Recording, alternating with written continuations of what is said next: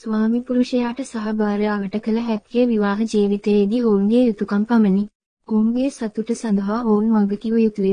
නිදසුනක් වශයෙන් බිරිඳකට තම ස්වාමි පුරුෂයාට උදේ ආහාරය සඳහා උණු උණුව කළ ඉඩි සහ චට්නි සෑදිය හැකිය. ඉඩි කුෂ්බු ඉඩි හෝ සරවන බවන් චට්නි නොවේ ඔබ කලබල වුවහොත් ඔබට කළ හැකි දෙයක් නැත.